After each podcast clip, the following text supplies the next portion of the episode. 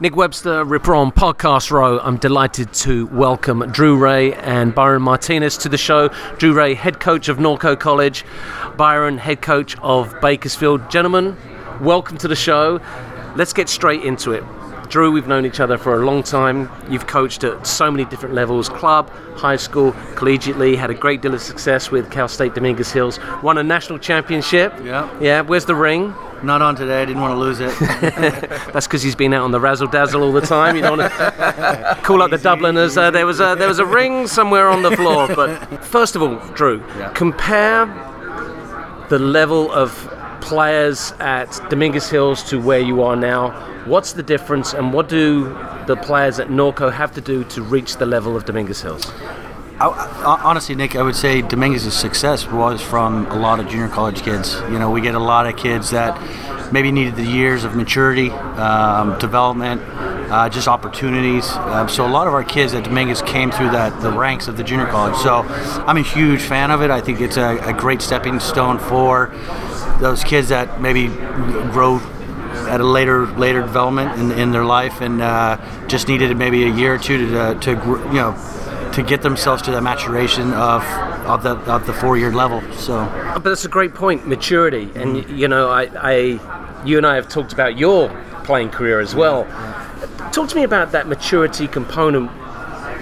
What do you think is missing, and where do they find it?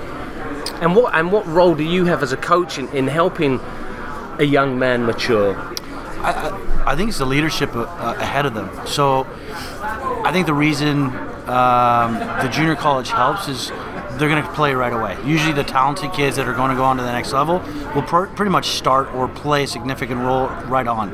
Whereas if they go to the four year, they have to watch the guys ahead of them for a year or two anyway before they even see significant time. So um, there's the natural growth of being thrown into it from into the deep end, and they have to uh, figure it out right away. Um, and and then uh, honestly, it's a cutthroat league. Like if you're not if you're not playing well, you, there's 30 guys on your roster, 40 guys on your roster that will be fighting for that spot. So So talk about that, Vayron. The the the job of the coach when you have, as Drew just said, 30 to 40 kids. How do you, number one, keep them all happy when only 11 play? And how do you even have the time to, to develop the relationships that you need with these kids in a one on one environment to get the best out of them? Well, I think for for the most part, like what we do at Bakersfield College, you know, it starts in the recruiting process. Um, we're very honest with our players that we recruit in terms of what they're stepping into, so that they're not necessarily shocked when they come in and they see a roster of like 30 guys. And it's a colle- I, I like to say that it's a collection of all-star players, right? So you know, we're recruiting the best players from high school and club, and these players have probably never sat on the bench um, played 90 to 100% of the every single minute, and now they they're stepping into a situation where now they got to compete against two or three other guys who come from a similar background. So that attitude that they need, we try to f- see it during the recruiting process, and we're honest, you know, and we tell them. It, and I think that it's very important that you're honest when, with the recruiting process and let them know that, hey, you're we want you. You're good enough to be at our program, but you're gonna have to fight against two, three other guys. You know, and that's important. Like we just we're we're young. We're a young um, program. The program started in 2016, and in a short period of time, we've had some success. And I I think that it's due to our coaching staff um, and the way that we've tried to figure out which type of player fits into what we want to accomplish. Um, you know, trying to build a culture around players that want to come in and are hungry to play. Like Drew says, you know, you're throwing right away. First game of the year, that game matters. You know, you don't have so if you don't have a good performance, you know, someone else is just waiting for you to fail. Uh, you know, your teammates, but you want the person in front of you sometimes to kind of have a little bit of adversity so that you can step in. And if they don't take advantage of that, then guess what? That other that player ahead of them is going to get another chance. So you can't keep everyone happy. Um, you know, and, and sometimes winning masks um, the unhappy players, and, and you kind of tend to not realize it. But uh, I think that if they're bought in, they're not going to quit. And no matter how much playing time they, they're having. And in the past, and I know Drew can probably attest to this as well, is that some of our guys that come back after two years or after a year and they, you know, they've moved on with their life, um, and the ones that haven't played the most, they're the ones that appreciate having that opportunity that someone else might have never given them. You're a college athlete, like it's not, it's a very small percentage of players that are able to call themselves um, college athletes, and you know they play 100 minutes in a year, and they remember just the trips, the practices, all of those team bonding things, and they appreciate that. It takes them a year or two, but you know it's important. Well, Drew, you're, you're known as probably one of the best recruiters in the country. There's no two ways about it. Mm. What's the difference between recruiting an athlete for the junior college and for Dominguez Hills? Is there a different conversation? Is there a different mindset? Are you promising? Well, not promising, but are you are you perhaps offering different things? I think you, there, there, you can say the word promise. You can promise them an opportunity. You can promise them a chance to be seen. I, I will never promise a scholarship. Never promise uh, that they're guaranteed to go play at a four-year because we all know there's talented guys that come through the system that don't go on because of the commitment. Um, there's a lot of guys that you could say that was the best guy, the best guy I ever played with, but he never made it because of X, Y, and Z, right? So, um, the one thing we like to do at at uh, at Norco is say, if you come to Norco, the opportunity will be there. We'll, we have enough connections that we'll open the doors. The location where we're at, one of the, I, I think California Junior College uh, Association is one of the best in terms of overall talent, um, and the, the colleges, the four-year schools want to watch these games. They're, they're this is what they feed off. They'd rather take a junior college guy than maybe a, a, a senior in high school because they've proven it at a good level. Um, and so that's all we can do is on the recruiting end is say, hey, look, if you pick us over another junior college, or if you pick us over a four-year, a lower level four-year, maybe a Division three that these kids thought they were Division one level, say, hey, come to us for a year, come to us two years, and we'll open doors for you to maybe play at that two-year, or sorry, uh, Division two or Division one uh, later on. Are many of the players coming into your program for the express purpose of, of getting that two years under their belt so they can go to a four year school, or is it a case of, you know, they want to play a, a higher level of soccer and then perhaps move to a USL or a NISA team? I mean, what, what's what percentage of players are looking to move on to college, go pro, or they're just there for the for the experience of playing two years of junior college? I would say since I'm the director at Legends, a lot of the kids I talk to, the kids that we're going after don't really want to settle with the junior college. It's kind of their last resort, and and I'm okay with that. I think that's it's a good way to look at it because there are four years out there that uh, these kids can play at, but the there's there's so many kids in Southern California that the, the colleges can't all take them all, right? So they have to have a full back, you know, a, a school to fall back on. And I think you know is coach of the year, so I, I know his program is there's the success is coming through the coaches. There's so many great coaches in the league um, because of the, the the way the junior college set up. It's a great job. So you get some amazing coaches that are, you know really don't want to leave just because of the setup. And I think the league itself recruits some of the best kids in the country because of the people that are supporting the programs. You know. Vayron, let me ask you this, and this is, I guess, this is a, a component of the collegiate experience. And you know, I, we have many people that are li- listening to the show. How important are grades to you? How important are grades to your organisation? And perhaps most importantly, how important are grades to your players? I think um, obviously, uh, you know, you're a student athlete. You're a student first and athlete second. Uh, there are certain things that you have to do when you come play at Bakersfield College. Um, you know, uh, straight off the bat, certain amount of hours of uh, study hall, uh, tutoring. If after a first semester they they've had poor grades, those hours get there's more hours added into their, and they don't want to do study hall. They don't want to do any of that. So there's a pressure on them to start off on the right track.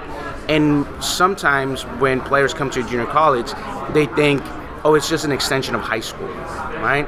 And there's a misconception out there, I think, in, in, in a lot of the community, not just soccer community, but that they say junior college is for bad students. And that's not the case. It's not, that's really not, that, I, I think that that's a disservice to every program, every junior college, every coach, every institution, and the players that come through because I mean, I just had I just had a kid um, play one semester for us, and he transferred to a D1 in the Big West, and that would have never happened if he was a bad student in high school. Uh, he was a 4.1 student in high school, and he came to junior college because of what Drew said. He wanted that experience. You know, he became goalkeeper of the year. So he needed that experience. He played 16, I think he played 16 or 18 games. So now he has some college experience. He knows that you know there, it, it's a big boy game now. You know, you're not playing against freshmen who are four years younger than you in high school. So those um, grades to me particularly are very important. I know to Drew as well because we can't move you on if you're not a good student. You know, I, I, I say I can't sell you as a player because you're a bad student. So there no one's going to take you, especially junior college, because of that misconception that you're not a good student. Some schools tend to look at grades for transfers, even like they weigh them heavier because it's a liability to take a poor student, right? So we try to make that obvious to our players. Our institution supports us very well in terms of having processes and plans for every student athlete so we're, we're supported very well academically in terms of tutors and, and all of that. So if a player ends up having bad grades or failing a class, it's not because we're not doing our part. It's because they haven't really bought in that I have to be a student. And you know, they, they don't return because the reality is if you're not a good student and you're just coming here to play, we don't want you. No matter if you're good, be someone else's problem. You know, um, I, I have had to let go of a few players because because of that. They don't commit to the academics, so and they can become cancerous to the other players that really want to focus, and they're there to for a purpose, which is get a degree, transfer to a four-year school, and play at a higher level. Yeah, I mean, you, you bring up. I, I love that phrase. Be someone else's problem. Drew, when you have a, a very talented athlete, and you've had many over your, your coaching career, and they are struggling with the academic side of things, but you know, you see the potential they have. What kind of tools and techniques do you use to get through to that player? So, not to make them realize, but for them to understand that for them to succeed at this particular level, there must be some kind of marriage. How, how, do, you, how do you navigate that? I think uh, for me, I can talk on on, on my past. I, I, hated school. I was I was never the, the greatest student because I was I didn't learn I didn't learn how to uh, be successful in the college till later on, and so I can use that as an example. Is like I, I played at Cal State Bakersfield, and all I cared about was playing soccer. Playing soccer, I would miss classes. Miss, so I I tell these kids like just be organized, be structured in the way that you you wake up in the day and you say, okay, what what are my tasks today? And number one should be your, your school, your academics. Make sure your work's done. Make sure your projects. And and I have a great staff in terms of they'll they'll read uh, their papers. They'll they'll go over work for them. Um, just to be a, a, an extra resource outside of you know maybe a professor or whatever because that is difficult sometimes for these kids to to feel feel uh, adequate in, ter- in terms of handing in a paper to a teacher. They feel like they're going to be criticized or ridiculed because of it. So we try to do that on our end. Um, you know, obviously, as a, as a team, we do uh, weekly checks, we do monthly checks. Uh, one of our goals as a team is a three-point GPA. Well, if that guy gets a poor grade, it brings down the whole group, and so the kids m- miss out. Everybody as a team misses out. So when your peers are looking down on you because you're the guy that didn't get a good grade, that brings the whole GPA down. It, it, it holds them a little bit more accountable, and so those are the little things that we try to do that really isn't hard, right? And um, I, I, remember my coaches at, at, Bakersfield, Simon Tobin, John Smith, they were unbelievable, but they would have to hold guys' hands and walk them to class. Well, I put it on the players. Like, get your buddy to help him succeed, help him get this AA, so then he can have a great life later on. And and the, the boys tend to do it. And, and like Vayron said, there'll be that bad nut that's not going to do it. And, and honestly, that kid's going to hold us back, and I can't sell him, so he's no good to the program. So if I can't push him on, I don't. It, we would love to win a, a state title, but me sending 30, 40 guys off to four-year schools is probably more valuable to me as a program than winning a state title. Honestly, like that will go much further if we can get guys to four years because I know the pipeline of kids coming through will never end. But um, if that one kid comes in and he, he ruins the program because he created a bad culture in terms of partying, not going to school, that could jeopardize everything. So. Byron, talk to me about your recruitment process. Obviously, you're looking for talent. What else are you looking for? Um, good people, you know, Explain. uh, good teammates.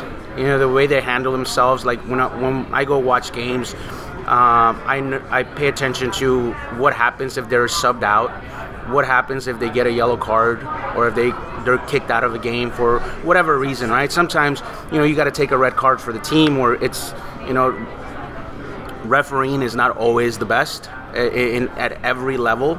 So uh, pay attention to how they uh, react to adversity. And I try to do a good job of communicating with people in their life, like their coaches or teammates who are in our program. You know, if so, I, I think that like my my process starts with the players that are already in my program, where I'm asking them, okay, in your high school, who was good as a junior, right? And who are you? Who, who would you recommend to come into this program? Because they know, they already know what's going on. They already know what our processes are, what our culture is trying to be like. We're, um, you know, we're trying to find an identity because we're so young. And as a coach myself, I'm trying to figure out what works for the community and where we're at. And so our current players know, like you know, like oh Johnny, Johnny's good is a good player, but coach, he, he doesn't like school. You know, I've had so many of those, right? And I'm like, well, he's not going to cut it here, right? Because you know what needs to be done every week. And he's like, yeah, but he's good, coach. You know, give him a chance. And we go and start talking to players like this, and you know, we say, "Are you a good student?" And if they're like, they put their head down and they're shy about it, then we're skeptical of that. But the ones that really own up to it, yeah, I'm just, I'm not, I'm, I'm, I'm not a good student. I don't like school, but I want to play. So then it's like you can work with a player like that because you give him the tools that he needs to succeed in order to continue playing. And if that's the little carrot that you got to dangle in front of him for two years so that he can move on, you know, then it's worth it. It's worth to take the, the, the risk with a player like that. When, um, you know, obviously good players, then not every not every player that you see or that you go after you're gonna get you know? Uh, i spend i probably spend ridiculous amount of like time watching the same player. And it's about you know recruiting is um, customer service you know we're in the customer service business. So i, I got to make sure that they, they, they realize that they're being loved. I, I got to show them love. And if it's got to drive 45 minutes to see you play in an away game because it's a good game then i'm to do it. You know and i think that we've been able to get players because of that because they see it. Like i'm recruiting a kid right now and he's like coach you've given me like you're the you're the one that's been on me. You know? So pretty sure he will come to us and he's very good.